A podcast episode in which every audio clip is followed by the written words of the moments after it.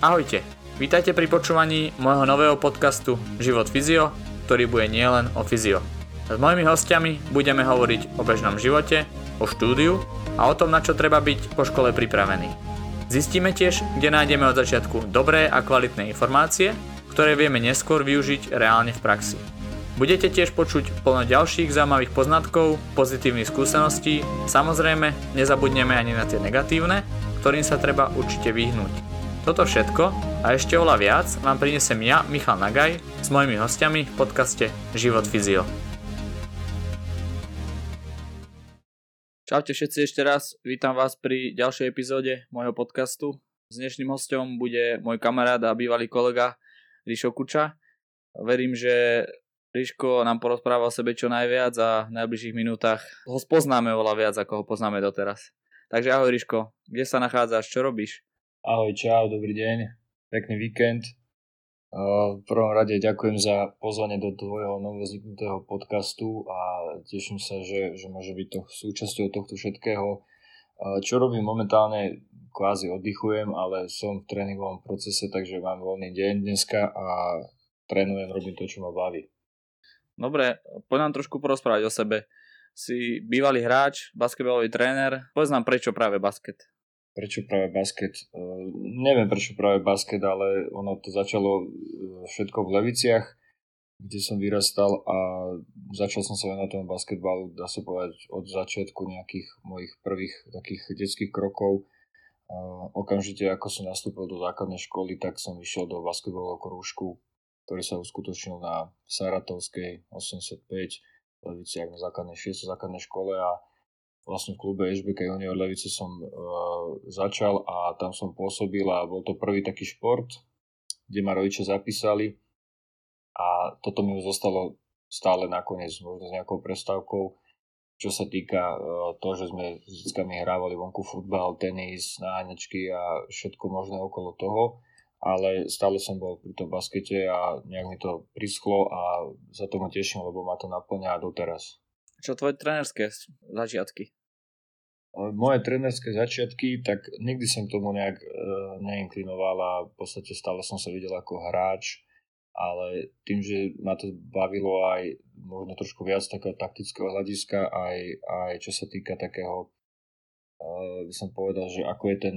ten, ten, ten kondičný aspekt a všetko okolo toho, nielen ten, ten basket, tak stále viac a viac som sa zaujímal o veci, ktoré sa dejú a prečo robíme veci na tréningu, prečo sa príprava na zápas rieši tak a tak a postupom času som sa do toho viac, viac začal zaujímať, som sa pýtal a, a nakoniec to vzýšlo to, že, že vyskúšam tú, tú, túto stránku toho aj to, čo sa týka teda štúdia, toho trenerstva a dal som sa na to a Zostal som pri tom. Poznám teda nejaký začiatok. Dobre, vieme, že, viem teda o tebe, že si začínal s tým basketom, ok, hral si ho. Kde si ho hral? Basket som začínal, ako som povedal, v Leviciach a, a tu som bol celé to detstvo, aj to dospievanie. A postupne som prešiel do uh, mužskej kategórie v Leviciach, následne som pôsobil potom v viacerých nejakých uh, slovenských kluboch. A mal som šancu zahrať aj Československú ligu v drese Interu Bratislava. A cez aj mládežnícke reprezentácie, tak e, potom som teda ten koniec kariéry, keď to tak môžem nazvať, dokončil v Karlovke v Extralige v Bratislave, kde som popri štúdiu ešte hrával ten basket, ale aj trénoval. Ale tie posledné roky už boli e, to, alebo teda boli už viac ovplyvnené tým, že som aj popri tom, že som hrával, teda kvázi ako profesionál, a, tak som trénoval aj, aj už nejako, nejaké mládežnické družstva, a, alebo teda vysokoškolské nejaké družstvo mužské. A popri tom všetkom v lete som si vyplnil čas a, ako, ako tréner, či už asistent prvých tých počiatkov ako asistent a potom ako aj tréner v mládežnických kategóriách reprezentácií najmä teda dievčenských, ale ocitol som sa aj ako asistent pri mužskej alebo aj ženskej reprezentácii. Dobre, a na čo máš také najkrajšie spomienky z tých hráčských čias? O tých hráčských mám veľmi veľa pekných spomienok, čo sa týka mládežnických kategórií, lebo mali sme možnosť uh, nejakú kolektív v Leviciach aj získať nejaké uh, majstrovstvá, to znamená, že prvé miesta na majstrovstvách, ale nielen to, ale aj všetky tie medzinárodné súťažiach, na ktorých sme sa zúčastnili a možno keď to bude niekto spom- teda počúvať a spomenie si na, na medzinárodný turnaj, ktorý sa konával, konal stále na ku koncu sezóny basketbalovej v Žiline, volal sa Bádem, tak to boli také veľmi pekné spomienky, kde sa zišlo strašne veľa hráčov, hráčiek a, a detí a mladých a sme tam robili niekedy aj neplechu, ale hlavne bol ten basket a ten pohyb a ten kolektív a myslím si, že toto je, toto je asi tá najviac uh, necenená spomienka, že som bol v kolektíve, ktorý ten kolektív mi dal strašne veľa, to znamená postupom času som zistil samozrejme aj, aj cez tú vysokú školu, aký to má význam a tak všetko, ale tá socializácia a tie role v tom kolektíve, osvojovania si nejakých vecí, takže toto sú veľmi pekné spomienky a samozrejme každé víťazstvo, aj každá taká prehra, ktorá nás ako kolektív smelovala a posúvala ďalej je pekná. Takže tie mládežnícke časy boli veľmi pekné, aj cez nejaké reprezentácie a podobne. A už tých potom seniorských, tak tam už je to trošku, trošku vážnejšie a, a samozrejme už nejaký ten tlak tam je na výsledok a na, na, nielen aj na výsledok, ale na ten výkon, aby ten výkon bol adekvátny tomu, keď už niekto má aj zmluvu a si všetci vedia, o čom to je. Takže tam je každá jedna výhra a každé jedno, keď sa podarí zápas a vidie niečo a splní sa cieľ, tak to je asi na nezaplatenie. A potom na druhej strane sú tie spomienky aj e, takého keď sa treba vyhrabať z nejakých zlých situácií a ísť ďalej ale mám veľmi pekné spomienky pri mládežnických reprezentáciách. Asi tá najlepšia je, alebo teda najkrajšia je to víťazstvo tej B divízie z U18 v roku 2015. A čo sa týka aj výsledkov, ale ostatné veci, pri ktorých som bol, najčastejšie je sú e, pri ženách na 2017 na majstrovstvách Európy, keď sa postupilo medzi 8 najlepších, asi nečakane. Takže to sú asi takéto nejaké vrcholy, ale takisto, čo sa týka aj čajok, víťazstva v nejakom slovenskom pohári alebo mne osobne ako tréner, keď sme vyhrali e, Stredoeurópsku ligu. A sú ešte nejaké ďalšie, ale ja verím, že ešte to není koniec, takže ešte som naklonený tomu, aby som nejaké tie pekné spomienky ešte len prišli alebo doplnili tie, ktoré to teraz boli. Dobre, kariéra trénera, tak podal si nám pár informácií, kde si pôsobil, poďme trošku naspäť a začneme, ako si začal byť trénerom a potom postupne ako si sa prepracoval až kvázi, dobre, ok, do čajok, možno pojmeme, že čajky bude dnešná veľká téma, takže skúsme to nejako približiť. O, úplne som začal, myslím, nejaké lokodu e, popri štúdiu na Fakultu celostnej výchovy športu v Bratislave okolo roku nejak 2009-2010, kde som prvýkrát bol tak oslovený aj čo sa týka plnenia si nejakých tých uh, uh, povinností odbornej praxe cez fakultu tak v klube BK Petržalka, v mládežinskom klube v Bratislave, kde boli dievčatá, minibasket a tam sme chodili na pomáhať, alebo teda sme, som viedol športový krúžok, čo sa týka nejakých prípraviek a prvý stupeň základnej školy, aj potom minibasket, ktoré sú nejak U11, áno, do U12 detská. Takže to boli moje úplne prvé, prvé začiatky. A potom bolo asi ten taký prelom bol v,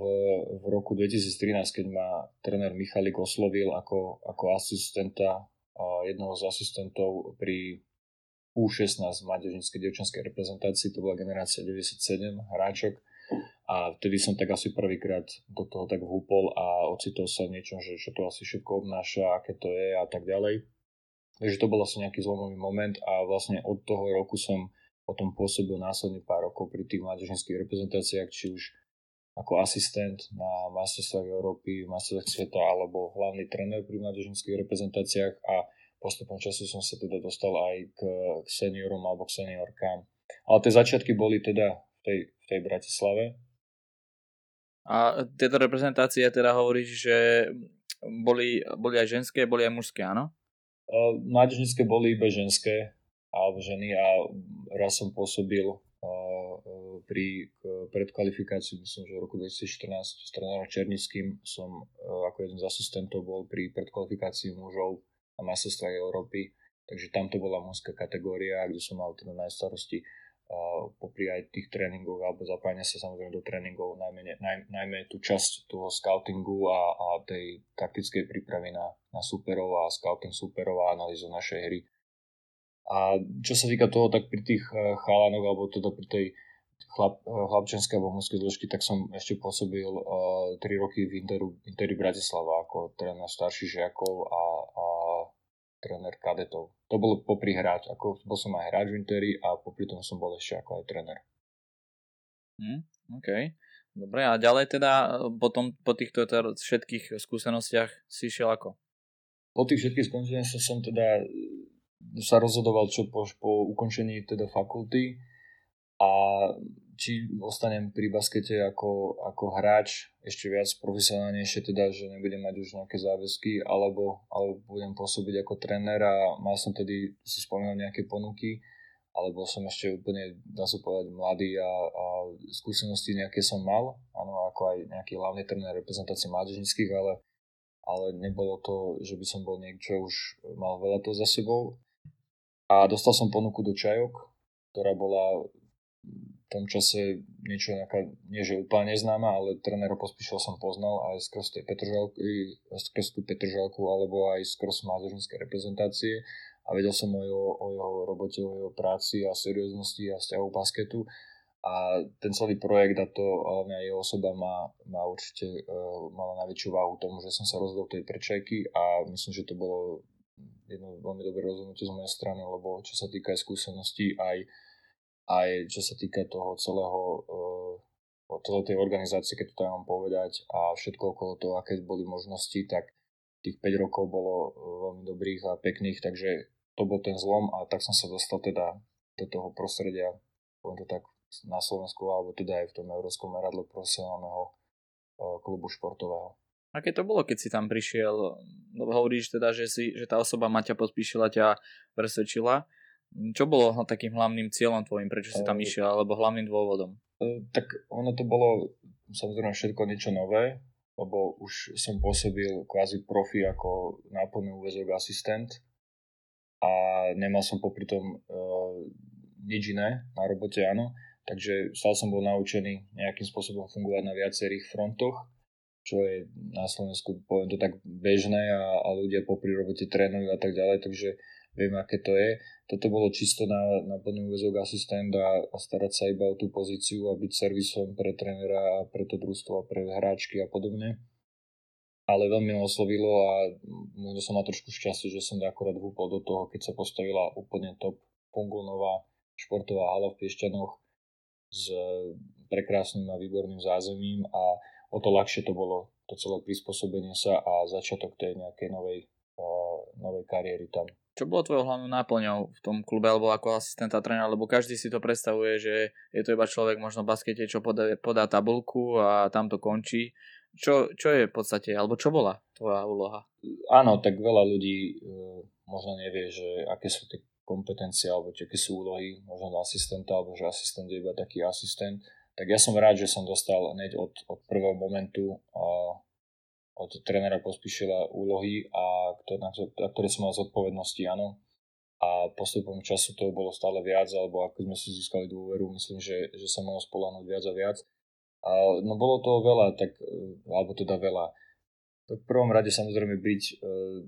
kvázi non-stop, áno, e, ako servis, to znamená, či už pri nejakých individuálnych tréningoch alebo pri tréningoch zapájať sa do tých tréningov, e, ja neviem, rozcvičenie alebo rozohriatie alebo začiatok prvých pár minút tréningu alebo nejaká časť tréningu, keď, eh, keď bolo povedané, alebo teda tréner povedal, že toto je na starosti, tak to treba pripraviť alebo k tomu toto prispôsobiť. Takže to sú prvé veci. A potom už v sezóne sú tie kompetencie samozrejme boli, čo sa týka tej, to, čo najviac toho scoutingu, analýz, ale nielen iba bolo to akože na mojich pleciach, bolo tá spoločná robota, ale mal som v tom veľkú časť určite, to znamená, že sledovanie videí, zápasov, príprava a všetko to, čo tomu patrí, komunikácia aj s ostatnými členmi toho realizačného týmu, áno, fyzioterapeuti, alebo fyzioterapeut, kondičný tréner a tak ďalej a tak ďalej. Ako by si nám popísal, dobre, viem, že si bol hlavný tréner teraz, alebo teda aj si zase, a ako by si povedal, ako by mal byť, e, ako by mal postupovať ten asistent trénera, že ako by to malo byť, ja neviem, že má nejaké kompetencie na začiatku, malo by sa to zvyšovať, aký by mal byť ten progres toho, aby sa mohol ten asistent raz stať hlavným trénerom? Tak e, viem, že sú príklady, alebo aj a stáva sa to, že niekto je celý život kvázi asistent, áno, že neinklinuje k tomu nejak, by som povedal, hlavnému trénerovi, ktorý má, ale to sa teda povedať, že tam ten najväčší rozdiel asi je v tom, že v reálnom svete ten hlavný tréner nesie asi tú zodpovednosť najviac, alebo teda mal by, áno. A to nechcem povedať, že teda ako, ako asistent som sa snažil chovať alibisticky alebo za niečo sa skrývať, nie, tak e, samozrejme v prvom rade tam bola nejaká lojálnosť a, a ísť za jedným tým istým cieľom a mať, byť na jednej vlne s tým hlavným trénerom. A, ale asi toto je tá najväčšia alebo najväčší ten rozdiel, že ten hlavný tréner e, nielen predstavách a, a slovách, ale aj reálne nesie to najväčšiu zodpovednosť aj za, ten, za tých členov asi toho realizačného týmu a to, čo sa deje na ihrisku alebo ako, ako funguje to celé družstvo a ten asistent ako pomáha a plní tiež úlohy. Takže toto je asi ten rozdiel, že prečo možno niekto sa na to necíti alebo niekto zostáva a vidí sa iba v tej roli toho asistenta, že mu to vyhovuje, že tá zodpovednosť až taká není alebo nie je na ňo kladená. A Samozrejme, ja som mal stále ambíciu a to každý vedel, že keď e, som niečo robil, tak mal som ambíciu, aby som, aby som to rozhodovanie robil ja a aby som sa stal niekedy hlavným v budúcnosti hlavným trénerom. Ale som rád, že som mal možnosť pôsobiť ako asistent, lebo človek to vidí niekedy z dvoch strán a, a niekedy je možno bližšie to ešte chvíľu k tým hráčom, áno, alebo hráčkam, pretože niekto si nedovolí, alebo áno, hlavný tréner má možno väčšiu autoritu kvázi a je potrebné, aby ten asistent, keď tam niekto je, aby mohol niečo aj tým hráčkom povedať trošku iným spôsobom a, a je tak niekedy medzi, ale, ale stále viac nakloní tomu hlavnému trénerovi a keď si tým človek prejde a ja som mal tu možnosť si prejsť tú pozíciu asistenta vo viacerých kategóriách a, a som rád za túto skúsenosť, lebo mi to dalo ten pohľad z obidvoch strán. Áno, že nestal som sa hneď hlavným trénerom, a týmto spôsobom som si spravil svoj vlastný obraz zo skúseností, z tých udalostí, ktoré boli a, a vytváral som si asi, alebo vytváram si stále nejakú, ten, nejaký ten, nejakú tú mozaiku, ako by to mohlo fungovať, ktoré veci sú dobré, ktoré nefungujú, čo je už príliš cez hranicu nejakých vzťahov a, a, a podobne. OK. A v podstate by ste mali celkom pekné úspechy od začiatku, ako ste tam prišli aj s Maťom. Teda Maťo tam dlhšie pre tebou a ty si tam potom prišiel, hrali ste myslím, že Eurocup a stále ja počúval som len historky, aké, aké to bolo výborné a aké kvalitné hráčky prišli do Piešťan, do takého mesta, kde v podstate basket fungoval, ale nebola tam žiadna nejaká veľká úroveň. Tak máš pravdu, no ako musím sa priznať, že tiež som sa pohyboval viac menej iba v tom, dobre, samozrejme mužskom baskete a, a sleduje človek viac ten mužský, hlavne teda na Slovensku a o ženách som okrem reprezentácie a samozrejme Ružomberka a potom Košíc a postupne nejak Čajok sa veľa nedozvedel, alebo veľa som to nevnímal. Ale keď som sa tam dostal, tak som si pozrel, lebo posledné tie roky predtým, ako som prišiel, tak už hrali vo finále Extraligy a, a hrali, hrali e, vo finále pohára. Ale predtým tá história tých čajok je krátka, áno, ten klub vznikol e, ani nie 10 rokov dozadu a kvázi na tom začiatku tam Mateo Pospíšil stál pri tom zrode toho všetkého a, a ten klub prešiel krásnym vývojom a to je veľmi pekne vidieť, ako postupne stále navaloval možno vyššie a vyššie ambície a plnilo sa to a podarilo sa to plniť. A v podstate ja keď som prišiel ten rok, tak vtedy sme, vtedy ten klub išiel do medzinárodného súťaženia, dá sa povedať číslo 2 v Európe, áno, do Eurocupu. A v tom 2015 a to bol asi po tých rokoch predtým úplný, úplný ten top, tam čo ľudia mohli zažiť. A asi pre nikoho, áno, Pondexter a, a Vadeva a Messman a ďalšie hráčky, áno, ktoré, ktoré tedy boli cez, cez Bešiktáš a mali sme možnosť hrať e, proti Moskve a fakt to bolo pre mňa aj niečo neuveriteľné, že fakt to sú hráčky, ktoré teraz hrávajú aj WNBA alebo sú svetové líderky v belgickej reprezentácii a podobne. Alebo najlepšia strelkyňa WNBA Poindexter a také hráčky boli v, v Piešťanoch a pre niekoho to je nič, ale pre nás, čo sa pohybujeme, alebo sme sa pohybovali v tom, tom baskete a, alebo aj ja, keď som sa snažil tie obrazy si otvoriť v ženskom baskete, tak to bolo, to bolo fakt veľké, veľké nejaké číslo a bol to obrovský zážitok. A hlavne pre nás a osobne pre mňa, ktorý som pripravoval a spolu podielal sa na príprave tých scoutingov, analýz, tak sledovať tie hráčky a hovoriť našim hráčkam o nich, áno, ich silné, slabé stránky, tendencie a, a podobne, takéto veci. Dobre, však ešte sa vrátime k piešťanským čajkám celkovo. A ja by som sa chcel spýtať, mám rubriku, dve otázky, každému ich položím, takže Aha. prvá z nich je, čo si najviac pokazil v tvojej kariére? Čo by si povedal? Že OK, tak toto bolo moc. Uf. Ako trenerský? Mm, mo, ako môžeš, to, môžeš to povedať ako chceš, akože, ale môžeš povedať obidve. Áno. Čo som najviac pokazil? Možno by som stiahoval, nebudem konkretizovať, e, ako riešil jednu, dve veci inak, áno, z ktorých som sa poučil. A teraz myslím na e, vzťahovo nie ľudský, ale vzťahovo ako odborne alebo profesne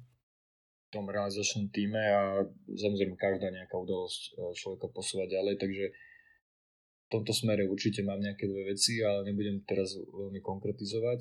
A čo sa týka trenerský, alebo teda hlavný trener alebo, alebo asistent, tak uh,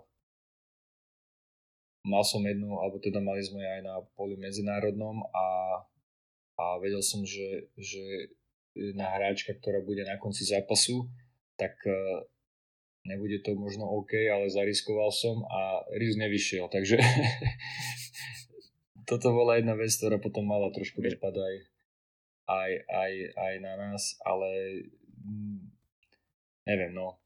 Možno keby to vyšlo... to, ja, chcem, ja to chcem vedieť, konkretizuj. Ty chceš vedieť, konkretizuj. A tak e, dobre, tým, že OK, tak poznáme sa pár dní a, a tiež vieš o nejakých hráčkach, tak neviem, či by to bolo zase veľmi... Ako také, nemusíš okay. to menovať, nemusíš to menovať, ale môžeš popísať tú situáciu. Môžem popísať tú situáciu. Ale, ale takto, bolo to, bolo to na medzinárodnej úrovni a Možno keď niekto teraz myslí alebo počúva, tak nebol to ten posledný zápas s Izraelom, na to nemyslím. Áno. Ktorý sme, ktorý sme potom uh, prehrali, ale bol to ešte v uh, bolo to ešte v skupinovej fáze na Masters Európy do 18 rokov a, a mali sme možnosť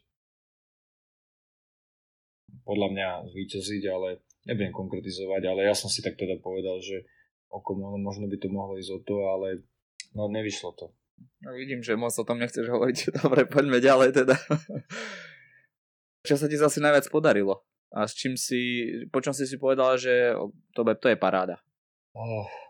asi tak toho, možno sa k tomu dostaneme, alebo to je možno nejaká otázka, keďže bude to aj očajok viac, bude smerovať tak, ale ja z toho krátkodobého, tak eh, ja myslím, že ja to neiba hovorím o sebe asi teraz, ale tom celom realizačnom týme,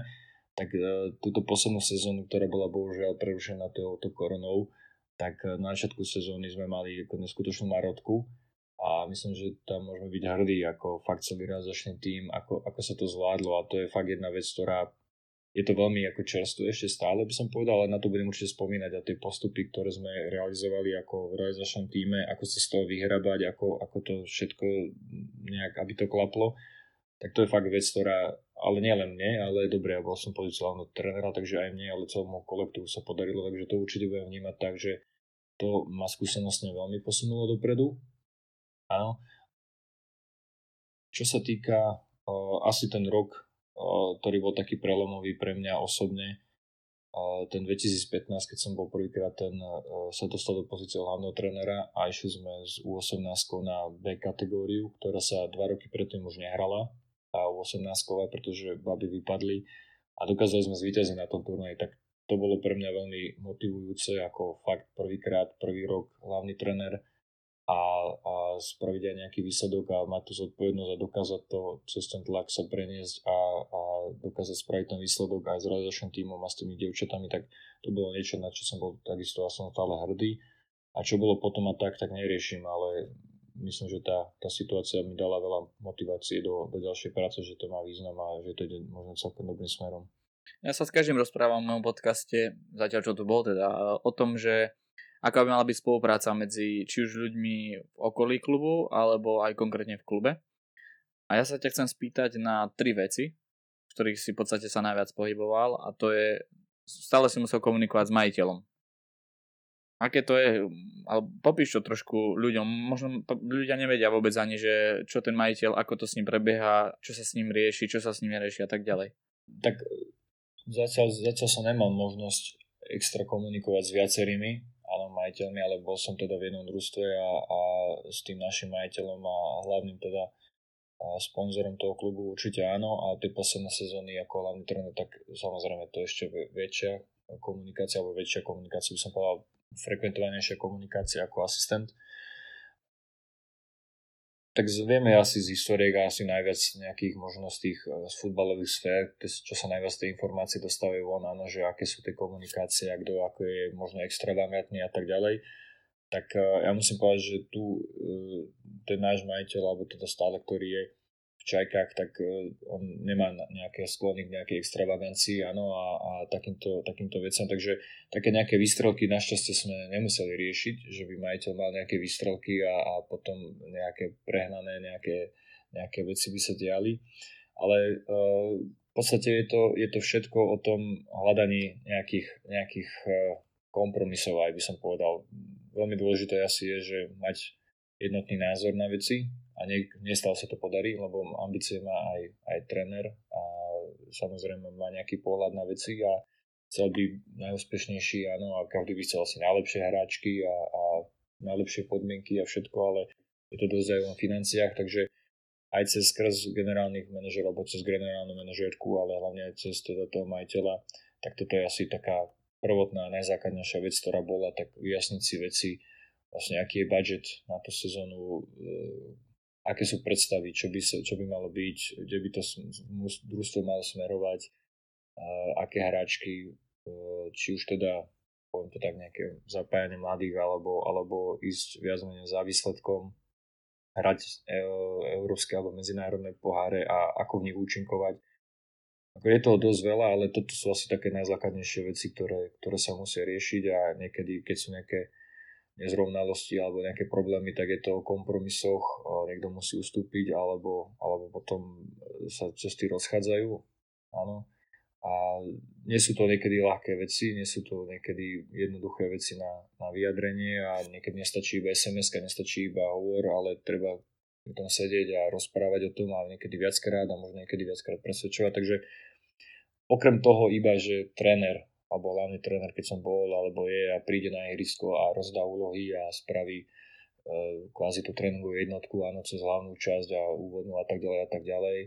a, tak je tam ešte ďalšie veci a toto sú oveľa základnejšie veci a myslím si, že, alebo teda skúsenosť zatiaľ mi hovorí, že na tej začiatku sezóny, tak, tak ako sa postaví ten káder a aké hráčky sa vyberú a, a všetko to, tak je to veľká časť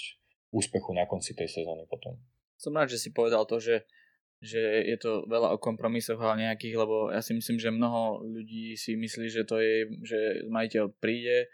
tu máš peniaze a rob si čo chceš a uh, konec koncov on za to neberie ako keby úvozovka žiadnu zodpovednosť. Takže som rád, že si to povedal, lebo to je dôležité, aby to ľudia vedeli, že to nefunguje tak, že to je viac menej o tom aj čo ten majiteľ chce a takisto on si donesie hráča, ktorého, ktorý sa nemu páči a nedonesie hráča, ktorého on nechce. Hej. Čiže Super, že si to povedal. Poďme teda na ďalšiu spoluprácu a to je trénera kondičný. My sme mali, podstate, ty si spolupracoval s Marekom Mikletičom, tak nám môžeš porozprávať o, o spolupráci s ním, ako to prebiehalo denodenne. Tak e, dá sa povedať, že s Marekom dlhodobo sa, alebo dlhodobo, nie že dlhodobo spolupracujeme, ale dlhšie sa poznáme, keďže e, on tiež sa pohyboval v tej basketbalovej sfére stále a inklinuje tomu, ale je to, je to myslím, že je uznávaný a, a a rešpektovaný aj osobný tréner, povedal by som taký všeobecný, áno, minimálne v Bratislave určite, ale čím viac, eh, čím viac už aj do toho basketu a na Slovensku aj v zahraničí ho ľudia poznajú. A som rád, že, že bola možnosť eh, spolupracovať s ním v Čajkách. A tá spolupráca, myslím, milé v Čajkách začala, alebo teda tiež tak, keď ja som prišiel do klubu a nejak takto sa to aj rozbehlo aj s ním. Je to ako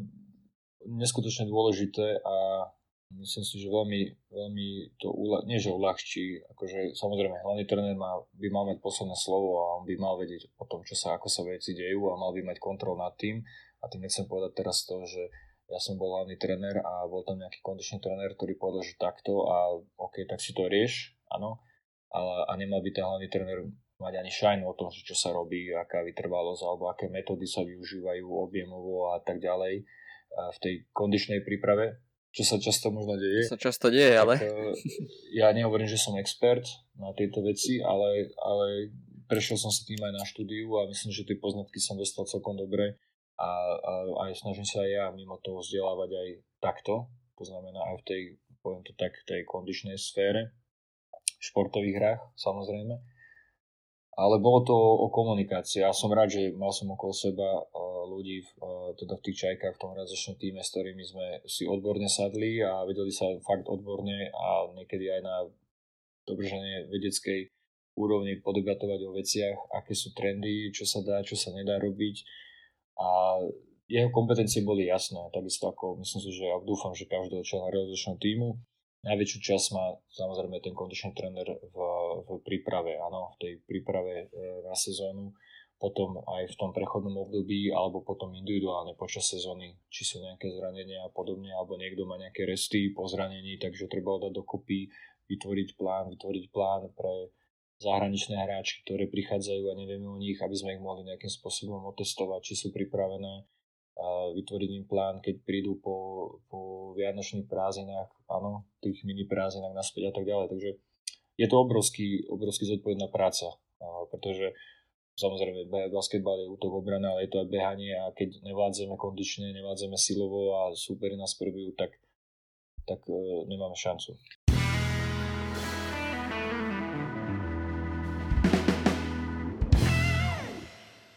No, poďme prejsť teda k tomu roku 1920 v Piešťanských čajkách. Už si načetol, že tie zahraničné hráčky, že musia dostať nejaký takisto plán letnej prípravy a tak ďalej. Ako ste ich vyberali? Ako prebieha to, ako si nájdeš tú hráčku konkrétnu, koho chceš, ja neviem, je to komunikácia s agentom alebo s manažérom, ako to prebieha? E, tak ja by som to rozdelil tak, že ten, uh, možno to je špecifické na Slovensku, že ten slovenský trh teda hovorím o ženskom baskete, áno, seniorskom, bohužiaľ nemáme až toľko hráčok. Áno, že by sa tu každých 10 klubov, že by tu bolo a mohli by si vyberať a, a malo by to, poviem to tak, tú seniorskú úroveň. Takže bolo všeobecne známe, že OK, sú 2-3 kluby na Slovensku, ktoré keď tak e, chce si ešte niekto, poviem to tak, možno trošku hlúpo, ale chce si aj zarobiť, alebo teda dostane za tú svoju prácu do, no, adekvátnu odmenu, že sa dá tým uživiť, tá hráčka seniorská, tak má na výber iba max 2-3 kluby a teda čajky boli z jedným nich, takže uh, ono, tie hráčky boli dopredu jasné, že ktoré sú, áno, a dá sa spraviť zoznam, ktoré sú Slovenky. Samozrejme, alfa omega bolo to, že aké sú tie predstavy aj toho majiteľa alebo teda toho klubu, že akým smerom sa chce uberať, komu chce dať tú šancu, či to chce stavať na, na slovenských prevažne alebo, alebo na mladých a myslím, že by sme mali nejaký taký mix stále aj aj, áno, že aby tam bolo aj nejaké na súpiske nejaké mladé dostali šancu, mladé hráčky, hlavne teda z regióny, ak by nejaké boli, aby tam boli slovenské hráčky a na tých pozíciách, kde nám chýba tá mladá, ktorá vie produkovať na ihrisku alebo chýba slovenská hráčka, tak tie, aby boli doplnené uh, zahraničnými hráčkami. Tu ale treba povedať, že aj keď Čajky v minulosti a stále ako dobre hrali medzinárodné súťaže, tak uh, ich rozpočet tých čajok bol ďaleko, ďaleko menší ako, ako tých, tých kluby, áno, v Európe, alebo keď to tak mám povedať, za čias asi Ružomberka alebo za, za zlatej éry Good Angels Košice, tak ten rozpočet e, bol určite menší, áno, a možno niekde aj násobne menší, takže uh, každý by chcel mať nejakú dobrú hráčku, ale jednoducho, keď je keď je kontrakt hráčky, ktorú možno si niekto alebo ja vysnívam, e, rovnaký ako celoročný rozpočet alebo celosezónny rozpočet klubu, tak asi ťažko sa dotiahneme. Takže aj tu je to, že treba sa pohybovať e, v takej kategórii, na čo si klub môže dovoliť tú hráčku zaplatiť na tú sezónu, áno. E, tým, jak som povedal, že... Ako prebieha výber? No, toto veľmi úzko súvisí s tým, áno, že samozrejme,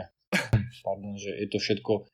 nielen o financiách, ale je to viac menej o financiách a tým nechcem povedať, že na, na, na, do, do čajov chodili nejaké tretotriedné, zahraničné a tak ďalej, lebo bola sezóna, kde boli fakt e, na úrovni a myslím si, že veľmi zaujímavé ponuky dostali od čajok. Ale výber, teda ten výber asi je jedno, jedno hľadisko je ten budget, koľko na tie hráčky máme, áno. A potom, kde tá priorita, to znamená, poviem to tak, kde tlačí tá topánka najviac, na ktorej pozícii, kde není Slovenka, povedzme, a potrebujem zahraničnú. A ten trh je veľký, ten trh je obrovský a keď to tak mám povedať, tak môže niekto komunikovať s viacerými alebo komunikovať s viacerými agentami oni pošlú nejaké hráčky a, a dá sa vyberať.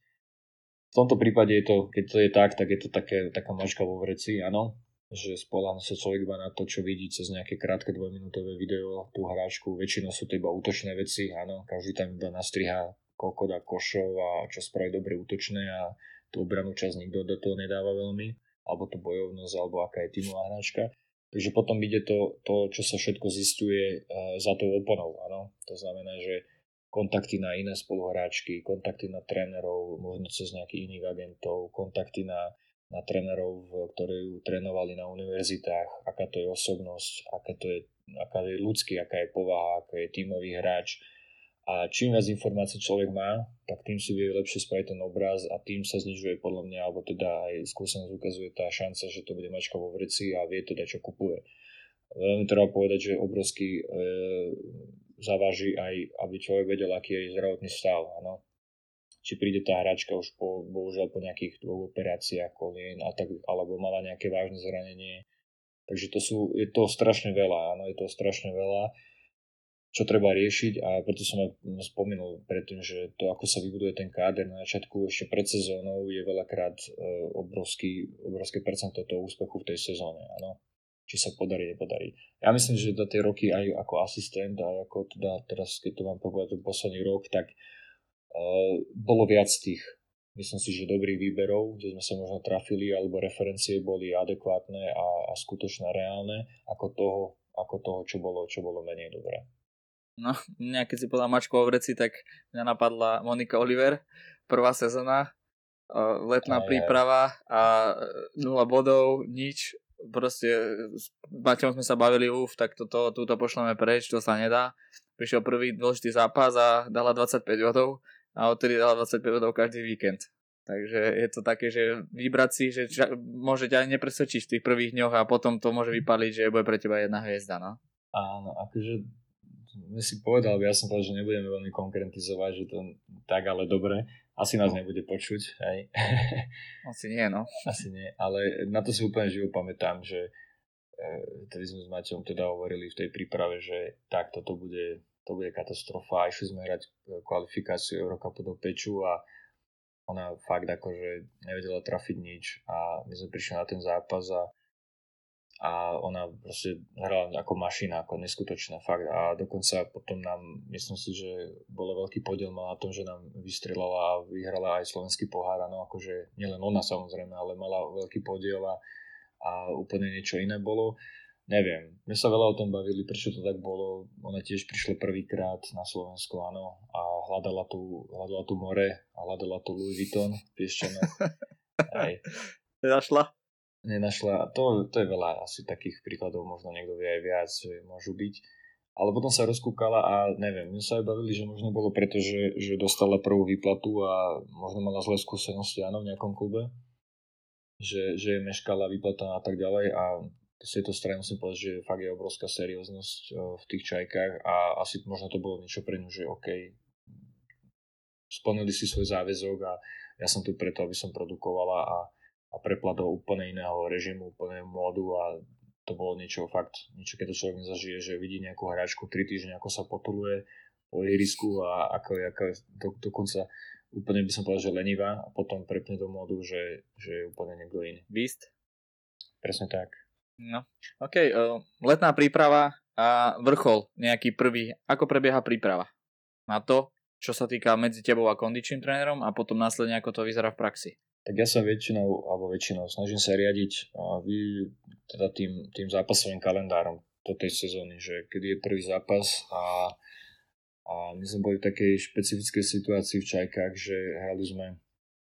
medzinárodnú súťaž, áno, Európsku ligu žien, ktorá sa hrá na stage, alebo teda také mini turnaje. A v podstate my sme už začiatkom októbra alebo koncom septembra mali hneď prvý turnaj, ktorý keď sa hrajú tri turnaje a na niektorých niekto prehrá prvé tri zápasy, tak má oveľa menšiu šancu postúpiť, áno. Takže náš vrchol už musel byť, keď to tak mám povedať, e, nejaký vrchol toho tímového e, výkonu už musel byť nie na začiatku, na začiatku septembra, na začiatku októbra, alebo pardon, na konci septembra, na začiatku októbra a toto trošku naruší ten celý takú celú tú periodizáciu toho plánovania, áno, že človek e, je síce ready na prvý zápas sezóny, ale vieme, ako to je, že, že prechádza z tej intenzifikačnej fázy prípravy, áno, ide do, do súťaže a ešte sa to stále prvé do také súťažnosti, tej zápasy sa to rozbieha, rozbieha a, a plánuje človek dobre ten vrchol na, na vtedy, keď má nejaký slovenský pohár alebo vrchol sezóny, keď je liga a playoff, čo je, čo je stále na ďalší kalendárny rok, o pár mesiacov dopredu. A v tejto situácii to bolo špecifické, lebo alebo hneď tam je turnaj, takže stále sme, sme sa riadili aj, aj čo sa týka kondičného trenera, alebo ja s asistentmi a celý tým zápasovým kalendárom a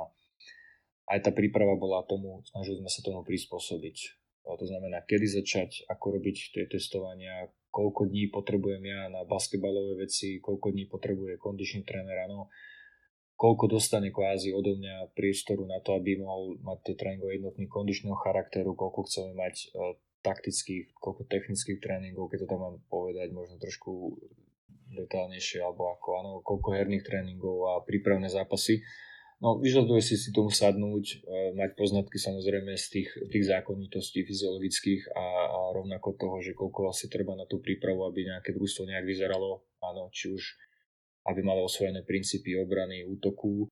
A do toho zahráva veľkú úlohu to, kedy prichádzajú zahraničné hráčky, a to je veľakrát kameň úrazu, že družstvo trénuje zahraničná hračka alebo agent si vydobujú, že prídu iba poviem, koncom augusta alebo niekto iba v septembri a, a už ten čas je menej toho. Záleží to od toho, ako, ako je tá inteligencia tej hráčky vysoká. No, keď príde hráčka, ktorá nemá problém si osvojiť 10 systémov útočných a 15 pravidel obrany za, za 4-5 dní, za 8 tréningov, áno, tak je to radosť robiť a jednoduchšie sa tomu trénovi to robí, ale keď má skupinu hráčov alebo hráčov, kde to tak jednoducho nejde, tak, tak je to potom určite problematické a treba viac času. Ale samozrejme, zachovať zákonitosti fyziológie, to znamená, koľko je, koľko je potreba na, na, na teda rozvoj tých všetkých kondičných áno, schopností a, a potom basketbalové veci. Takže podľa tohto sme sa nejak riadili, do toho prídu prípravné zápasy, aby, aby bola tá herná prax, aby sme už boli v zápasnom rytme, keď príde ten prvý vrchol sezóny musím povedať, že toto posledná sezóna bola ešte trošku špecifická, lebo v prvej sezóne, keď som stal hlavným trénerom, tak zostali iba dve hráčky z pôvodného kádra, takže sme úplne sa vymenil ten hráčsky káder, takže každá hráčka kvázi bola nová a nevedeli sme o nej a nemali sme predtým ju otestovanú, áno, a žiadne poznatky. Teraz bola situácia trošku iná, že toľko hráčok sa nemenilo, takže už hráčky dostali aj po konci sezóny v tom medziobdobí nejaký plán, aby neprišli kondične úplne že na nule do prípravy a tam sa dá tiež ušetriť nejaký čas. Keď sú profesionálky a prídu tak pripravené, ako majú byť, a tak sa dá oveľa rýchlejšie ísť do nejakých vecí už špecifickejších a netreba stále ten základ okolo mlieť a začínať a zabíjať, keď to tak mám povedať, a nejaké prvé týždne týmto. Tak mali sme rôzne skúsenosti spolu. Prišli hračky, ktoré boli nepripravené a čo sa stalo prvé, hneď boli zranenia, ale prišli zase hračky, ktoré boli perfektne pripravené a to bola radosť pozerať, že ako fungujú a vlastne ako pracujú úplne. No, ja som schválne však... nepovedal, no, môžeš, môžeš? No, iba som chcel na Margo toho povedať, že OK, to možno hovoríme, alebo ja hovorím o nejakom ideáli, áno, ale samozrejme nie stále to tak je a, a stále niekto, nie je nejaká čierna ovca, ktorá to poruší ale o toto je potom, by som povedal také, že človek vie, že no tak toto nebude asi seriózne jednanie do, do budúcnosti, keď tá hračka dostane plán, dostane, odkomunikuje sa to s agentom a, a príde totálne nepripravená. A veľa sme to riešili aj my v klube, však vieš, že čo teda s takou hráčkou, či ju poslať domov, lebo porušila zmluvu. Aj keby na to bol nárok, tak treba si uvedomiť, že keď príde hráčka mesiac pred začiatkom súťaže a totálne je pripravená, a nesplňa tie základné kritéria, ktoré sme jej dali, áno, a má teda resty a musí to dobiehať, tak e, niekedy tá situácia nám ale veľa nevyrieši, že ho pošleme domov, lebo nám chýba hráčka a keď by to mala byť jedna z, z úzkej rotácie hráčok, tak zase treba hľadať druhú a natoľko nemáme budget, aby sme si vedeli zarezervovať, alebo klub vedel zarezervovať ďalšie tri hráčky, že keď táto nebude dobrá, tak príde ďalšia a ďalšia. To znamená, to by si zase vyžadovalo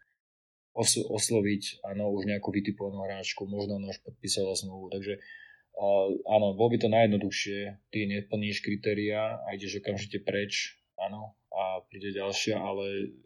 zase ešte tak ten klub alebo nebol v takej pozícii, aby si to takto mohol dovoliť, takže potrebovali sme si s tým poradiť nejak, nejak, nejak iným spôsobom. Ja som schválne... Ale vyrobil to určite ďalšie problémy no, pre nás. Ja som schválne rozoberal spoluprácu tréner Fyzio a šetril som si to na túto tému zranenia v sezóne tejto poslednej. Mohli by sme asi napísať knihu o tom. Poďme si to iba krátko si zrekapitulovať, čo všetko nás postihlo. Fú, tak ty, ty, tak, asi, ty asi budeš vedieť lepšie, bola... ešte detálnejšie ako ja, áno ale uh, asi tie základné nejaké, nejaké veci, keď poviem, že, že sme nastupovali s 13 členným kádrom áno, do, do tej sezóny, kde bola jedna hráčka, ktorá bola po, po plastike kolena a mala za to stať ešte priebehu sezóny len do, do, na ihrisko. A, a ja neviem, akých dôvodov, asi trošku môžeme sa baviť o tom a sme veľa rozoberali, že prečo tak, ale ne, teraz to nechcem rozoberať. Proste stali sa veci, ktoré sa stali a, a nejak nás postihlo už v príprave, v príprave nejaké, nejaké drobné zranenia a potom sa to nejak rozbehlo hneď prvým zápasom sezóny a prvým, prvým tým stageom EVBLky a to bola nejaká zhoda okolností a udalostí, ktorá mala potom reťazový, reťazový efekt a už sa potom to viezlo a to bolo niečo fakt ktoré, čo som ja tiež nezažil, asi, asi nikto z nás a bola to veľká skúška našej odbornosti a, a prípravy a reakcie a všetko dokopy. Ja som si to aj spísal, aby som, aby som mohol povedať ľuďom, že všetko nás postihlo. Takže ako si no. povedal, prvé v príprave unava zlomenina, mali sme bežný tréning, z ničoho nič, proste jedno dopnutie, hračka, bolesť, okolí, okolí teda pišťali a tak a povieš si, že fúha, no dobre, tak toto, ako to ideme riešiť? takže sme riešili 3 mesiace out, liečba, nové zlomeniny, hm, čo potom, dobre ďalej. Mali sme prvý zápas ligový a vykobené rameno 10 minútovom intervale dvakrát na tom istom mieste. Neviem, neviem, asi v živote asi nezažijem už túto situáciu, ale OK, skúsenosť. Ďalej, zaďak natrhnutý, pad, iba tak na zem, po loptu. Ďalšie, neviem, 6 týždňov myslím, že out potom stage Brne, strel, pri strelbe Víron pri kontakte, ďalšie 3-4 týždne out, potom sme mali chrbát, predtým tesne ešte dokonca, potom sme mali členok ďalšie, ďalšie koleno a tie hračky, ktoré hrali, tak tie mali podľa mňa ďalšie zdravotné, zdravotné problémy a s tým, že boli samozrejme preťažované. Ako bola to situácia, ja som si to analyzoval sám a neviem, čo by sme spravili inak alebo čo by sme vôbec, ako by sme to zlepšili predtým, aby sa to vôbec nestalo. Máš takéto isté niečo aj ty v hlave, alebo myslíš, že sa to dalo nejako zmeniť? No, prvá vec je tá, že však uh, OK, sme si sadli stále a povedali sme, že toto je normálne už, áno, a čo sa deje a že sme nejak prekliatí, alebo, alebo keď sa povedal, že sme totálni mantáci, áno, že čo sa to u nás deje, ale potom, keď sme sa na to stále pozreli a vyhodnotili si fakt všetko a veľmi, musím povedať, že veľmi dôkladne e, s tebou, s kondičným, s asistentkou a, a tak ďalej a všetci v klube, že čo vlastne sme, ako sme nastavovali, tak musím povedať, že sme, že sme e, nespravili nejaké amatérske chyby, čo sa týka nejakého preťažovania alebo nejakých spôsobov, lebo boli to veci, ktoré sme sa snažili, ktoré sú aj overené v príprave robiť, áno, a nastavenie to isté a tie hráčky sme vedeli, že sú takými problémami prišli a nič nenasvedčovalo tomu, že by niečo bolo takto vypuklé, áno. Niektoré samozrejme majú nejak, prišli s nejakými svojimi zraneniami, ale, ale uh, to nebolo napísané, že, že, že to teraz bude takto. A, a neviem, no však sám dobre, že koľko sme na tým sedeli, ako dôkladne sme sa snažili všetko riešiť a trvalo povedať, že nie na nejakú našu obranu, alebo som to povedal, alebo tak, ale zranenia sú súčasťou toho, toho vrcholového športu, alebo teda športu všeobecne a keď niekto e, má zranenie a spraví si zranenie v zápase tak, že je to kontaktné, áno, tak e, veľa s tým nevieme spraviť. A jednoducho on, snažíme sa robiť tie všetky balančné a snažíme sa robiť všetky,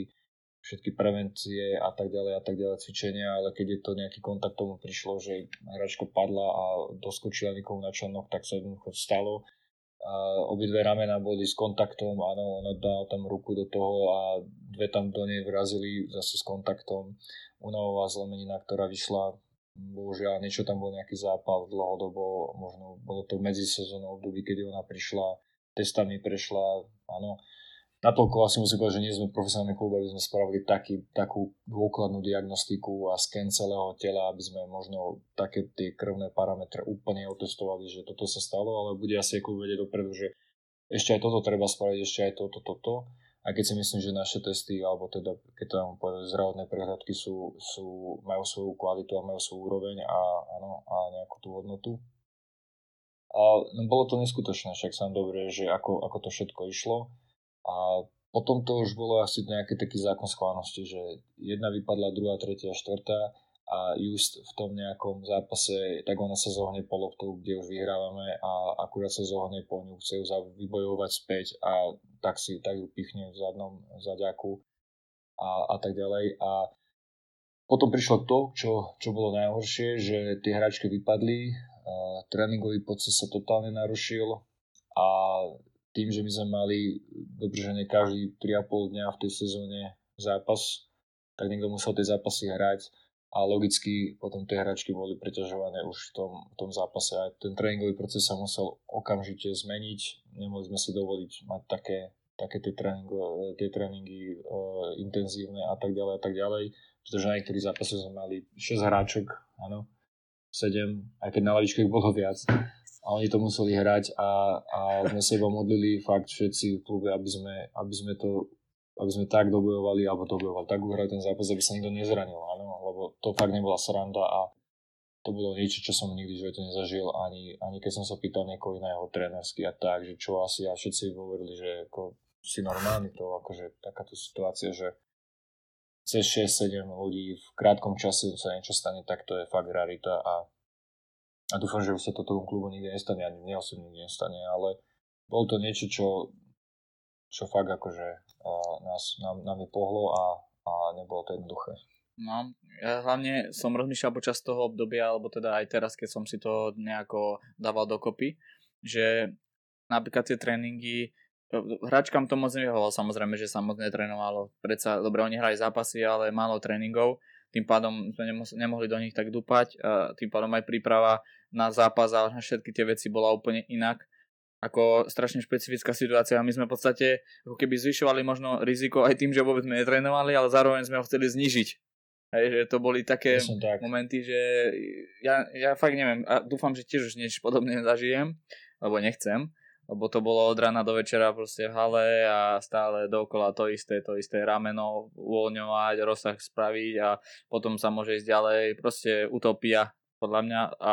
zobralo nám to 10 rokov života tie dva mesiace minimálne. Tak uh, presne ako hovoríš, ako ten, ten október a, a ten november, áno, alebo to, to, to je začiatky, ten prvý mesiac, keď sa to všetko stalo, tak no, to bolo niečo neskutočné a, a pamätám si, ako sme riešili a pamätám si, ako si bol celý deň a chodili ti hráčky ako na bežací pás a toto, toto, toto. V podstate my by sme potrebovali vtedy asi troch ďalších fyzioterapeutov, aby sa to všetko dalo riešiť a, a takisto e, kondičný tréner Marek, áno, a, a tu pripraviť a teraz to a my s asistentkou sme v podstate nemali koho poriadne trénovať a pripravať sa takticky, lebo ja som musel hrať, ona musela hrať, áno, my sme boli takisto ako hráči, aby nás bolo, aby sme niečo mohli si ukázať, aj keď nie iba rýchlosti, ale aspoň niečo takticky málo, aby nás bolo aspoň 5 na 5, aby sme si to vedeli predstaviť, alebo tie hráčky, ktoré budú vedieť predstaviť. A presne to bola aj pre mňa taká odborne filozofická otázka, že čo teda s tým. Ako, není ani dobre, na jednej strane vôbec je dobré netrénovať, áno, lebo sme iba na začiatku sezóny a potrebujeme byť v rytme a potrebujeme to, to hrať a pripraviť sa na niečo čo ďalšie. Na druhej strane, ako nemôžeme si dovodiť, že by som spravil nejaké hlúpe iba cvičenie, aby sme si zahrali 3 na 3 a príde nejakomu kontaktu a vypadne ďalšia hráčka, ale potom my nemáme s kým nastúpiť a asi si všetci pamätajú zápas Bystricov, áno, kde nastúpili, nastúpili uh, kadetky a jedna hráčka z prvej ligy, lebo jednoducho som potreboval, a dokonca asistentka hrala, áno, Lucia Krštúrová hrala zápasy, lebo jednoducho sme nemali a to je, to je niečo neuveriteľné, keď niekto možno si na to iba tak teraz zamyslí a povie, že, že klub, ktorý potom na konci sezóny sa dostane do top 4 v dvoch medzinárodných súťažiach, áno, a finále slovenského pohára a má nakočené do play-off dobre, tak bol v pozícii na začiatku sezóny alebo na začiatku oktobri, novembri že jednoducho na tréningu nemal s kým hrať 3 na 3 a na zápasy si musel doniesť e, kadetky a dobržať nejakú staršiu žiačku a, a jednu hračku z prvej ligy zo Starej Turej, aby mohli odohrať zápas s Bystricou. Takže oni tie hračky tiež prišli, proste mladé hračky prvýkrát s šajkami, nevedeli teraz, čo budeme hrať. No, to bolo neskutočné, e, aké, aké situácie sa z toho vyvinuli. A to chcem povedať tým, že je, bolo veľa za tým, veľa roboty a veľa stresujúcich dní a v podstate sme žili iba stále ako nejaké hračky dostať naspäť, kedy naspäť, spraviť plán, ktorá môže kedy, kedy bude môcť hrať. O dva týždne keby hrala, tak už by nás bolo 7. Na tento zápas potrebujeme v Čechách aspoň jednu, jeden dobrý počas, aby sme uhrali ten výsledok, aby sme postúpili a tak ďalej a tak ďalej. A to si treba uvedomiť, že to je profesionálny klub ktorý aj skrz majiteľa, tak všetko očakávanie ľudí očakával výsledky, očakával víťazstvo, očakával postupy, takže to nebolo iba o tom, že to odohrajeme, ale keby sme v, tom, v tých dvoch mesiacoch stratili nejaké prehry, alebo teda stratili nejaké víťazstva, tak sme mohli prísť o to, že, že už to nedobehneme, áno, a nepostupíme, lebo nepostupovali všetci zo skupín a tak ďalej. A ja som veľmi hrdý na to, ako sme to s realizačným týmom zvládli a že sa nám podarilo áno, v, ten, v, tom, v tom októbri a, a, a v, tom, v tom októbri a novembri spraviť aspoň tie 4 víťazstva áno, v tom októbri a mali sme 4 prehry, ale potom v novembri sme mali 6 víťazstiev a 0 prehier a v decembri to bolo 6, 6 víťazstiev a 1 prehra a my sa proste naštartovali a išli sme ďalej za tým našimi nejakými cieľmi. Hm, čo si myslíš, kam by sme až dokračali túto sezónu? Oh, teda vieme, že to vyzeralo rôzne a my sme chceli hlavne dokračať do nového roku. Ale Áno.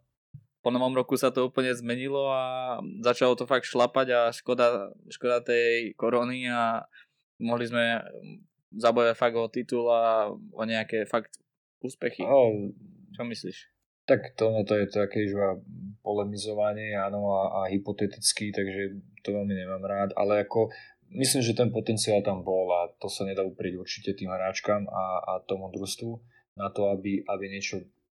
zabojovalo vo finále, keď to dám povedať, aby niečo vyhralo. A, tak ako si hovoril, no nám pomohla celkom novembri tá reprezentačná prestávka toho 10. novembra. A ženská, áno, teda tá kvalifikácia a kde sme mohli, mali nejakú možnosť to sa dať zase nejak dokopy s tými, čo boli a si pamätám, že my sme si dali cieľ, e, že sme organizovali na prelome novembra, decembra stage EVBLky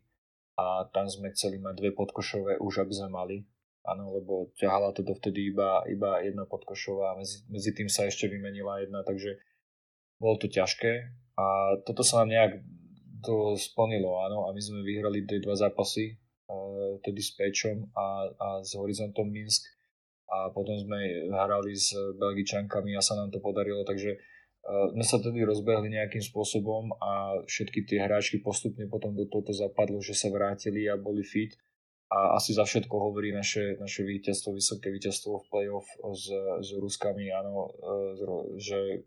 že, sme to, že sme to dali a postupili medzi najlepšie 4 a mali sme fakt nakročené, nakročené k tomu, by som tak povedal, tomu znovu zrodeniu cez tú sezónu aby sme zabojovali o, o tie najvyššie priečky. Čo by sa stalo, to neviem, ale doterajšie, alebo teda tie výsledky z sezóny nám hovorili, že sme, že sme odohrali výborne a historicky najlepšie aj čo sa týka EVBLke. A e, v Cebli sme postupili z prvého miesta z našej skupiny a e, v lige nám nepodaril ten, ten posledná štvrtina s Ružomberkom slovenského pohára, áno, ktoré nás stálo víťazstvo, ale dovtedy sme hrali, myslím si, že, že veľmi dobre a mali sme aj v lige nakončené, takže cesty boli otvorené. Čo by sa stalo, to neviem povedať, lebo možno by do toho prišla druhá vlna nejaké zranení, ale, ale bolo to veľmi dobré, veľmi dobré rozohrané určite na všetky strany. Mne sa veľmi páči z tvojej strany, že stále hovoríš o tom realizačnom týme a nehovoríš e, len o sebe. To je tiež jedna dôležitá vec, že mnoho tých trénerov hovorí, OK, my to robíme, alebo ja to robím takto a v podstate nespomenie vôbec tých svojich ľudí. A tým chcem aj povedať na tú spoluprácu našu medzi nami, že ja si to, ja som aj, aj si to a si to veľmi budem ceniť do budúcnosti, že si mi dal toľko zodpovednosti a jednoducho, že si na mňa tlačil v niektorých veciach ktoré, či už to bola evidencia nejaká zranení, alebo ja neviem, evidencia regenerácie a rôzne tieto veci. To sú veci, ktoré ja si nemyslím, že nielen klub posunuli, ale takisto aj nás, že aj takto sa to dá robiť a takto sa to dá sledovať. Čiže je to fakt dôležité a takisto aj, ja neviem, keď spomeniem, že Krio, že sme sa rozprávali, OK, tak teraz bude Krio uh, vtedy a vtedy a na druhý deň bude taký a taký tréning a množstvo trénerov nerešpektuje absolútne tých uh, fyzioterapeutov napríklad, alebo ja neviem, bola zranená hráčka, môže odohrať 5 minút, tak OK, odohrala 5 minút nič viac, hej, a to je, ja, ja si myslím, že mnoho tých fyzio, ktorí sú aj pri športe, možno nepozná ten pocit, keď mu dá niekto takú dôveru. Takže ja sa aj týmto chcem poďakovať za ňu ešte raz a uh, som rád, že, že, že to takto bolo a že to takto mohlo fungovať, lebo ja si myslím, že to není vôbec typické a už na Slovensku vôbec. Tak, ďakujem ti za kompliment. Ne, tak ako neviem, ako, ako, ako, to je, ako to niekto možno, aký má na to pohľad. Ja mám na to pohľad taký, že že nevie, nevie jeden človek všetko na 100% a keď je možnosť, a to je samozrejme, to je tiež realita na Slovensku, že jeden klub, je, bavíme sa o basketbale, áno, v basketbalnom prostredí, tak v klube bola možnosť mať e, na plný úvezok fyzioterapeuta, na tri šutinu úvezok, keď to mám povedať toho kondičného trénera, ale bol skoro stále s nami, áno, keď sme ho potrebovali teda a je tam to, ten vedúci družstva alebo taký športový manažér stále s nami, ja ako tréner, asistent, OK, a potom tá vrchná línia, to je generálna manažérky a toho majiteľa, ale že ten úzky razočný tým tam je a keď tam není, tak asi ťažko. Áno, možno viacerí tréneri mali také predstavy a majú a to je to správne, ale jednoducho nemajú na to ľudí.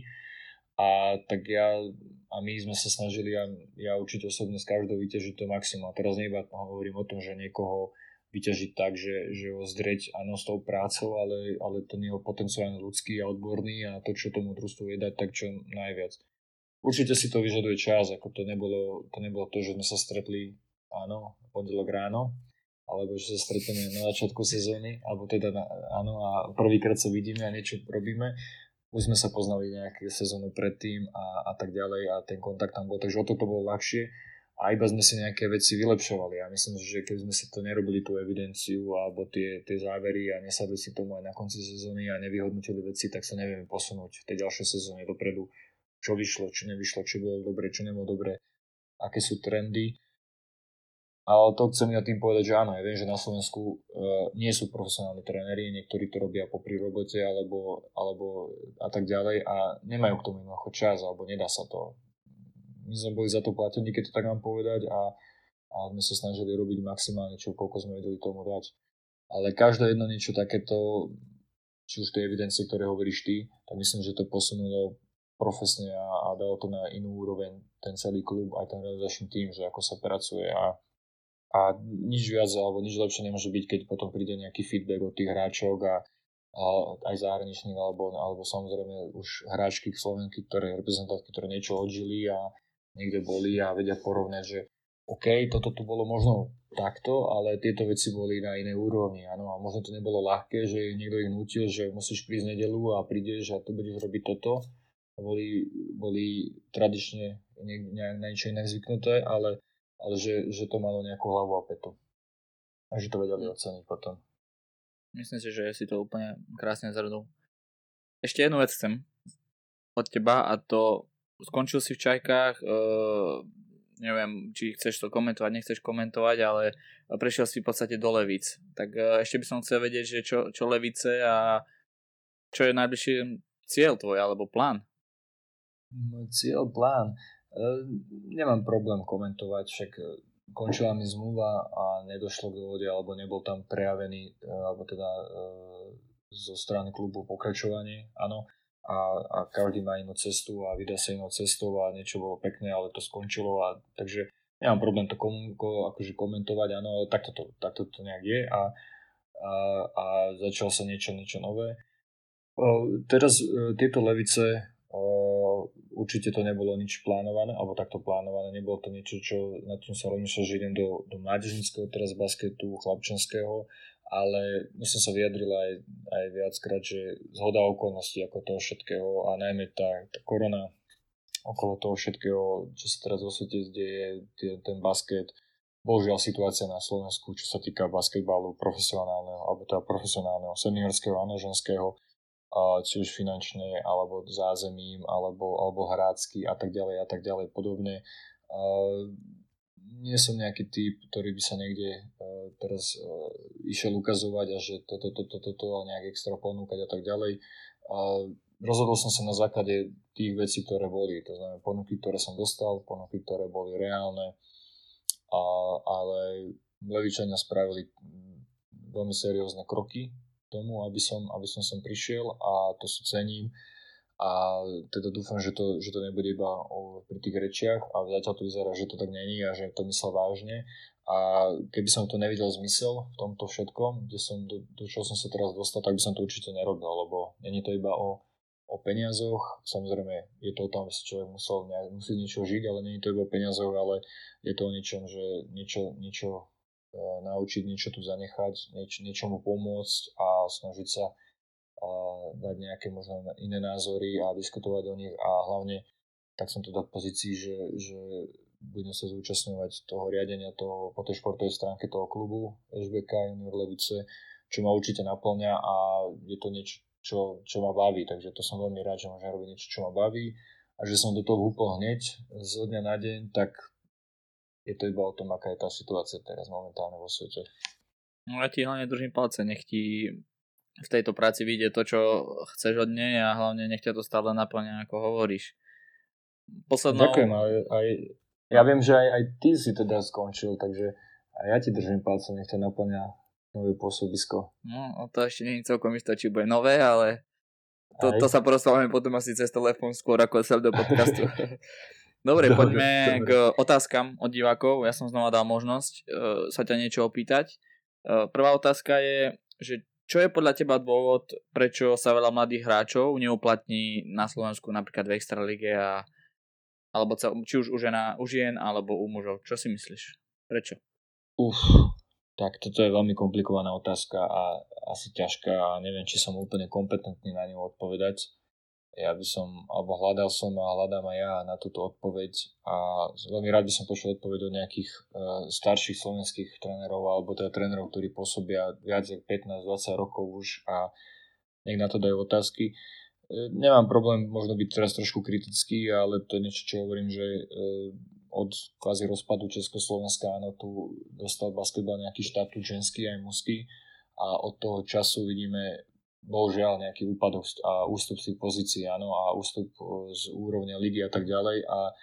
e, kto je za to zodpovedný? Nemyslím si, že za to je zodpovedná nejaká moja generácia trénerov, ktorí začali trénovať v roku 2010 a dostali sa do seniorského basketu posledné 4-5 rokov, áno. Možno si poviem, že OK, keď budem pôsobiť ďalších 20 rokov v slovenskej extralíge, či v mužskej, ženskej a liga bude vyzerať tak, ako bude vyzerať od 15 rokov, tak mám na to nejaký asi spolupodiel. Ale toto je možno otázka na tých, ktorí tu už 20 rokov trénujú a prečo tak tá situácia je, aká je. Áno, že prečo tu nie sú tie hráčky, ktoré by všetci chceli mať a prečo sa rozpráva už iba v minulosti o nejakých hráčkach, top a hráčov a tak ďalej a tak ďalej.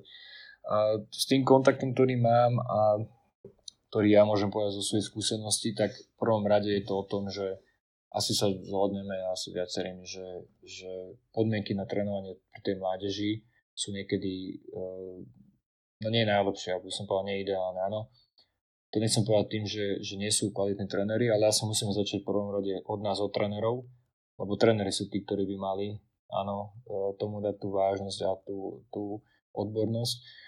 Ale viem si predstaviť, že nie každý má na to alebo ten klub nemá na to, aby zaplatil profesionálneho mládežnického trénera, ktorý sa bude venovať tým deckám a niekedy ten jeden tréner je málo a keď to robia ľudia e, dobrovoľne, keď to robia rodičia popri práci, tak treba im byť za to iba vďačný, že sa venujú tým deckám, áno. Ale asi to nikdy z toho nebude to, že to bude niečo extra, niečo extra. No, to asi treba povedať na rovinu a to je môj pohľad, možno sa s ním niekto nestotožní, ale Myslím si, že keď to niekto robí popri robote a príde unavený, tak všetka česť, ale, ale určite mu budú odchádzať detaily a nemôže tomu toľko dať, toľko energie, aj keď dá 100%, ako tomu dá niekto, kto môže byť tam stále. A tu už asi sa dostaneme do toho problému asi celoslovenského, že ako ten šport a všetko podobné. Ale aby som sa vrátil k tej téme, že prečo nie sú tí mladí a mladé tej extralíge, tak asi treba začať tu, pri tej výchove, áno a môžem povedať veľmi, veľmi živý príklad a, a z reálnych teda skúseností z čajok, že no nie je to také ľahké, lebo, lebo sú aj ambície nejakého toho klubu, áno, a keď chce nejaký klub hrať európske súťaže, tak uh, nemôže si jednoducho dovoliť hráčky, poviem príklad bývalé juniorky alebo nejaké mladé hráčky, ktoré nemajú tú úroveň, alebo jednoducho by tie výsledky neprišli a už keď je to seriózny e, profesionálny, teda seniorský basket, tak tam ide aj o výsledky, tam nejde iba o to, že tu si zahrajte, áno, tak treba to rozdeliť, že či niekto dá šancu mladým hráčkom, aby hrali a výsledky idú bokom, alebo niekto hrá na výsledky a potom nemôže si rozvíjať 5-6 e, hráčov mladých a aby dostali skúsenosti a bude sa prehrávať. Takže každý, myslím si, že každý tréner ktorý by bol v tej situácii napríklad v Čajkách alebo hoci kde v Ružomberku alebo v Muskom baskete, v Interi a tak ďalej, by veľmi rád dal šancu mladým slovenským hráčkom, slovenským hráčom, ale musia tí hráči produkovať na tom ihrisku, lebo potom si musia uvedomiť, že to nejde. Áno, že tie minúty nemôžu dostať iba tak, pretože sú mladí a niekto im chce dať iba, aby si teda hral a možno si iba niečo bude. Takže uh, ono sa to tam dosť škrie na čo, a čo môžu produku- na, čo majú tí mladí hráči alebo mladé hráčky, koľko môžu vyprodukovať, áno, a tie potom výsledky. Takže uh, neviem, no,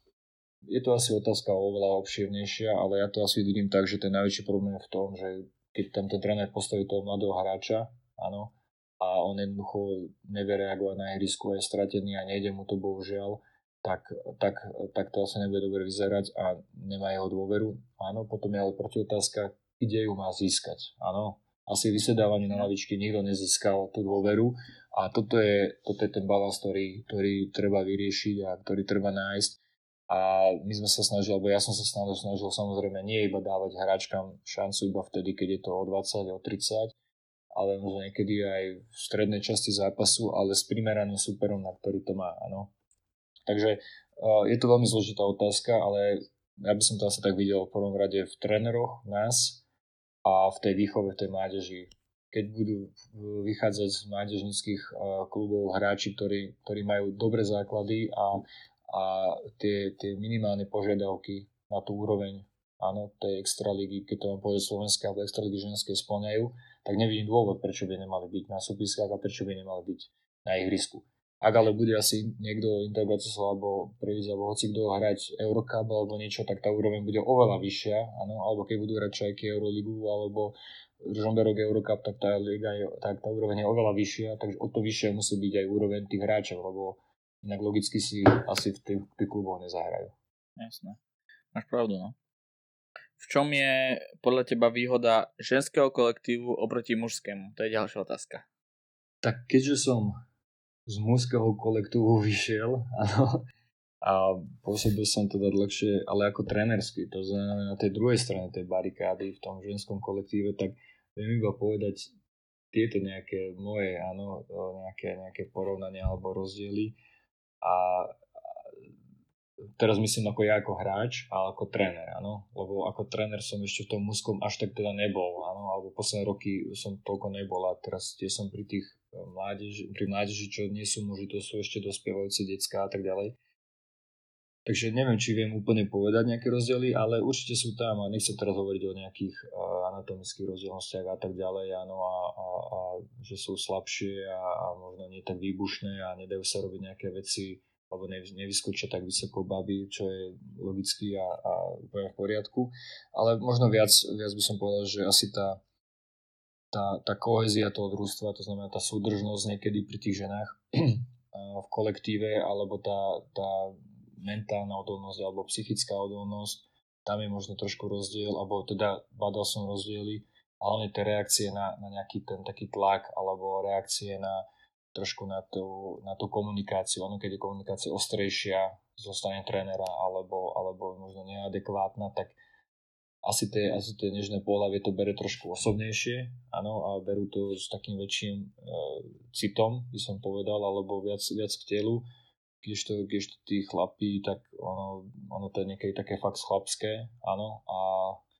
a je to viac také, že OK, a ide to, ide to dostretené a bolo to iba povedané a už sa to neprenáša ďalej, áno. a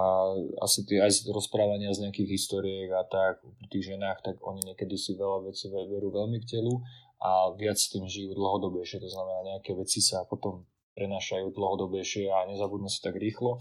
Ale na druhej strane musím povedať, že pre mňa bol ten ženský kolektív a neviem, či to bolo nejaké šťastie, alebo že, že stále tak vyšlo a v tých čajkách boli, sa mi zdá, oveľa pracovitejšie a tá, tá pracovná etika bola na, na absolútne, a disciplína bola na absolútne vrcholnej úrovni, ako fakt to bolo, tie ženy sú veľmi postivé, možno postivejšie asi ako niekedy muži pri tej pracovnej, e, pracovnej morálke, čo sa týka tréningov a keď sa niečo povie, tak, tak veľmi, veľmi tam tá disciplína bola vysoká. Dobre, mám ešte jednu otázku a tá je moja,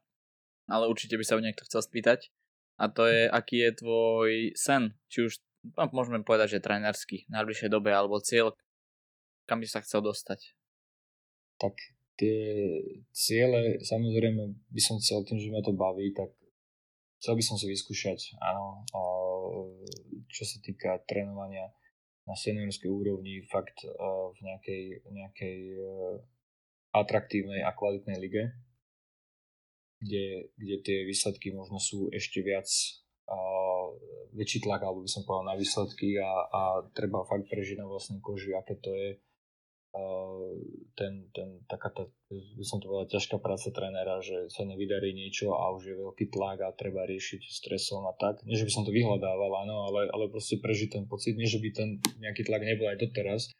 ale, ale každý zápas, je to asi iné, keď niekto sa pripravuje a vie, že v lige sú zápasy, ktoré vyhrá, áno, pri všetkej úcte k superom a potom sú teda fakt ligy, kde každý zápas je výzva a na každý zápas uh, treba aj kúsok šťastia a treba sa s tým neskutočne popasovať a sústrediť sa. A asi by som povedal zle, keby som nepovedal, že teda ešte takým cieľom možno je, alebo je tak viesť nejakú reprezentáciu z pozície hlavného trénera a, riadiť ten realizačný tým a spolupracovať s tými ľuďmi, ktorí si človek vybere. A, takže to sú nejaké dva, jeden asi taký klubový a, a druhý je také na úrovni reprezentácie a to by mal byť asi neviem, tak keď niekto si vyberie ten job, tak asi ten vrchol jeho a mal by to byť taký cieľ dostať sa tam a snažiť sa preto všetko robiť, aby, aby jeho práca tým ľuďom evokovala, že je to, je to človek, ktorý si to zaslúži alebo ktorý na to má a, a dajú mu tú zodpovednosť. A inak ten všeobecný cieľ je, je ten, aby som, aby som sa dostal do stále do nejakej skupiny tých hráčov alebo hráče, ktoré, ktoré sú ochotné a, a chcú na sebe pracovať bolo to je to potom jednoduchšie a, a tá motivácia aj pre mňa a myslím, že pre každého, alebo ten organizačný tým je oveľa väčšia, keď vidí, že to má opodstatnenie a že tá energia príde naspäť z toho ihriska aj na ten organizačný tým, nielen, nielen z jednej strany. Ja ti držím palce, aby sa ti toto podarilo, čo máš vysnívané. A ešte chcem nejakú message pre ľudí. Chcel by si niečo povedať? Tak v prvom rade tejto situácii asi by som povedal, že nech každý je ešte stále opatrný a nech si dávajú na sebe pozor to zdravie je veľmi dôležité. Vieme, aké to teraz je, takže nech každý je v pohodlí v tom svojom a, a nech asi neriskuje, aby sme to mali čím skôr za sebou a mali ten poviem, tak úplne bežný, bežný život, ktorý sme mali doteraz, lebo dosť to ovplyvní nás, čo sme v športovej, športovej sfére, stále to ovplyvňuje, nejak to cítime. Takže to je druhá vec. A ďalšie, tak ja prajem všetkým ľuďom, aby, aby stále počúvali tvoj podcast, aby, a hlavne teda tebe, aby sa to tam darilo, aby to malo ten message pre ľudí, to, čo chcú mať a dúfam, že aspoň niečo si, niečo zaujímavé sa dopočúva aj od nás, alebo teda odo mňa a že, že to bude možno trošku inšpiratívne, alebo niečo sa deje. Mm, možno sme mohli povedať nejakú viac funny story, ale uvidím možno na budúce. Ja, ja som mal jednu pripravenú, ale tak, a tak dobre, dáme tak ju povedz, nakoniec. Povedz. nakoniec to najlepšie. Tak povedz. No. Uh, poviem to takto, no. Mali sme jednu hračku a ona myslím, že mala výron, neviem, po nejakom kontakte, ja už si nie som istý ako. A ja som v podstate pracoval týždeň na tom opuchu prvotnom, že, že nech to zíde dole, nech e, môžeme pracovať znova na rozsahu väčšom a tak ďalej a hračka prišla po víkende a členok ešte dvojnásobne väčší a ja hlava smutku, proste čo sa deje, ja som robil všetko, čo som mal maximum, overené, čo už mám z predošlých nejakých skúseností a po mesiaci alebo po dvoch sa dozviem, že dostala takú pomoc od nejakých svojich rodinných príslušníkov, že osy sú dobré na to. Takže článok prišiel dvakrát veľký a týždňová robota bola fuč. Takže, a takýchto skúseností by sme asi vedeli vyminovať ešte veľmi veľa. Áno, si pamätám, kedy, kedy osi pomohli na, na opuch na členku. no, a hlavne ľudia, neskúšajte to, moc to nepomohlo v tomto prípade, takže, takže Aj, toto nie je správna možno, rada. Možno Fenisvogel bol zlý, tak ja neviem. Neviem, mož, možno som tam tak niečo ja pokazil, ale nemyslím si. A ja, tak je to možno iné, ale ja si teraz jedno spomínam takú story, ale to nebolo, to bolo v inom kolektíve a sme čakali na odchod na zápas. Sedeli sme všetci v autobuse už, že ideme na zápas. Ako seniori, aj v seniorskom družstve. Mm-hmm. A, a bol, tam, bol tam jeden taký mladší chalan a tréner mu hovoril, sedel v autobuse, išiel do autobusu, tréner sa vpredu a hovorí mu, že nebudem menovať, že prosím ťa, že zabudol som si tabulu aj čo tréneri kreslia na tú maličkú taktickú tabulu, vieš, basketoví mm-hmm. tréneri. Yeah. Zabudol som si tabulu, že bude dole v šatni niekde, alebo toto šatni, že donesieš mi ju, prosím ťa, že jasné, jasné. A všetci v autobuse a teraz čakáme 5 minút, on niekde, čakáme 8 minút niekde a po 10 minútach chlapík ide a on ten obrovský flipchart niesol, vieš, s takými štyrmi nohami a pozerá na ňu na autobus, že čo to robí a štverá sa s tou obrovskou tabulou do autobusu. no. Mm, OK, tak uh, máš aj ty slušnú skúsenosť? Tak už, už teraz iba nejaké trénerské takže, ešte získaš. Takže niekde sú to, niekde sú to včeli a niekde sú to tabula ako tabula, vieš, taká veľká. Dobre, Liško, ja ti veľmi pekne ďakujem, že si bol môj hosťom. Sice nám to trvalo, kým sme sa nastavili a skoordinovali, ale o to som rád, že sa to podarilo. Takže ešte raz veľký dík, že si mohol byť súčasťou tohto môjho projektu. A ja dúfam, že sa ostatným ľuďom táto epizóda páčila a ak sa im páčila, tak by som rád, keby ju niekde zdieľali. Ríška síce nikde neoznačíte, lebo on, on, nie je to tak, že on má sociálne siete, ale jeho majú sociálne siete. Presne tak, jak Chuck Norris. Tak. Takže ešte raz díky, Ríško, drž sa, opatruj sa a pozdravuj Angeliku. Ďakujem ti, ďakujem ti veľmi pekne, pozdravuj ty, držím palce pri podcaste, pri všetkom, že sa aj osobne vidíme čo skoro a všetko pozdravujem. Máte sa pekne, veľa zdravia, zdravia. Čaute. Čaute, čaute.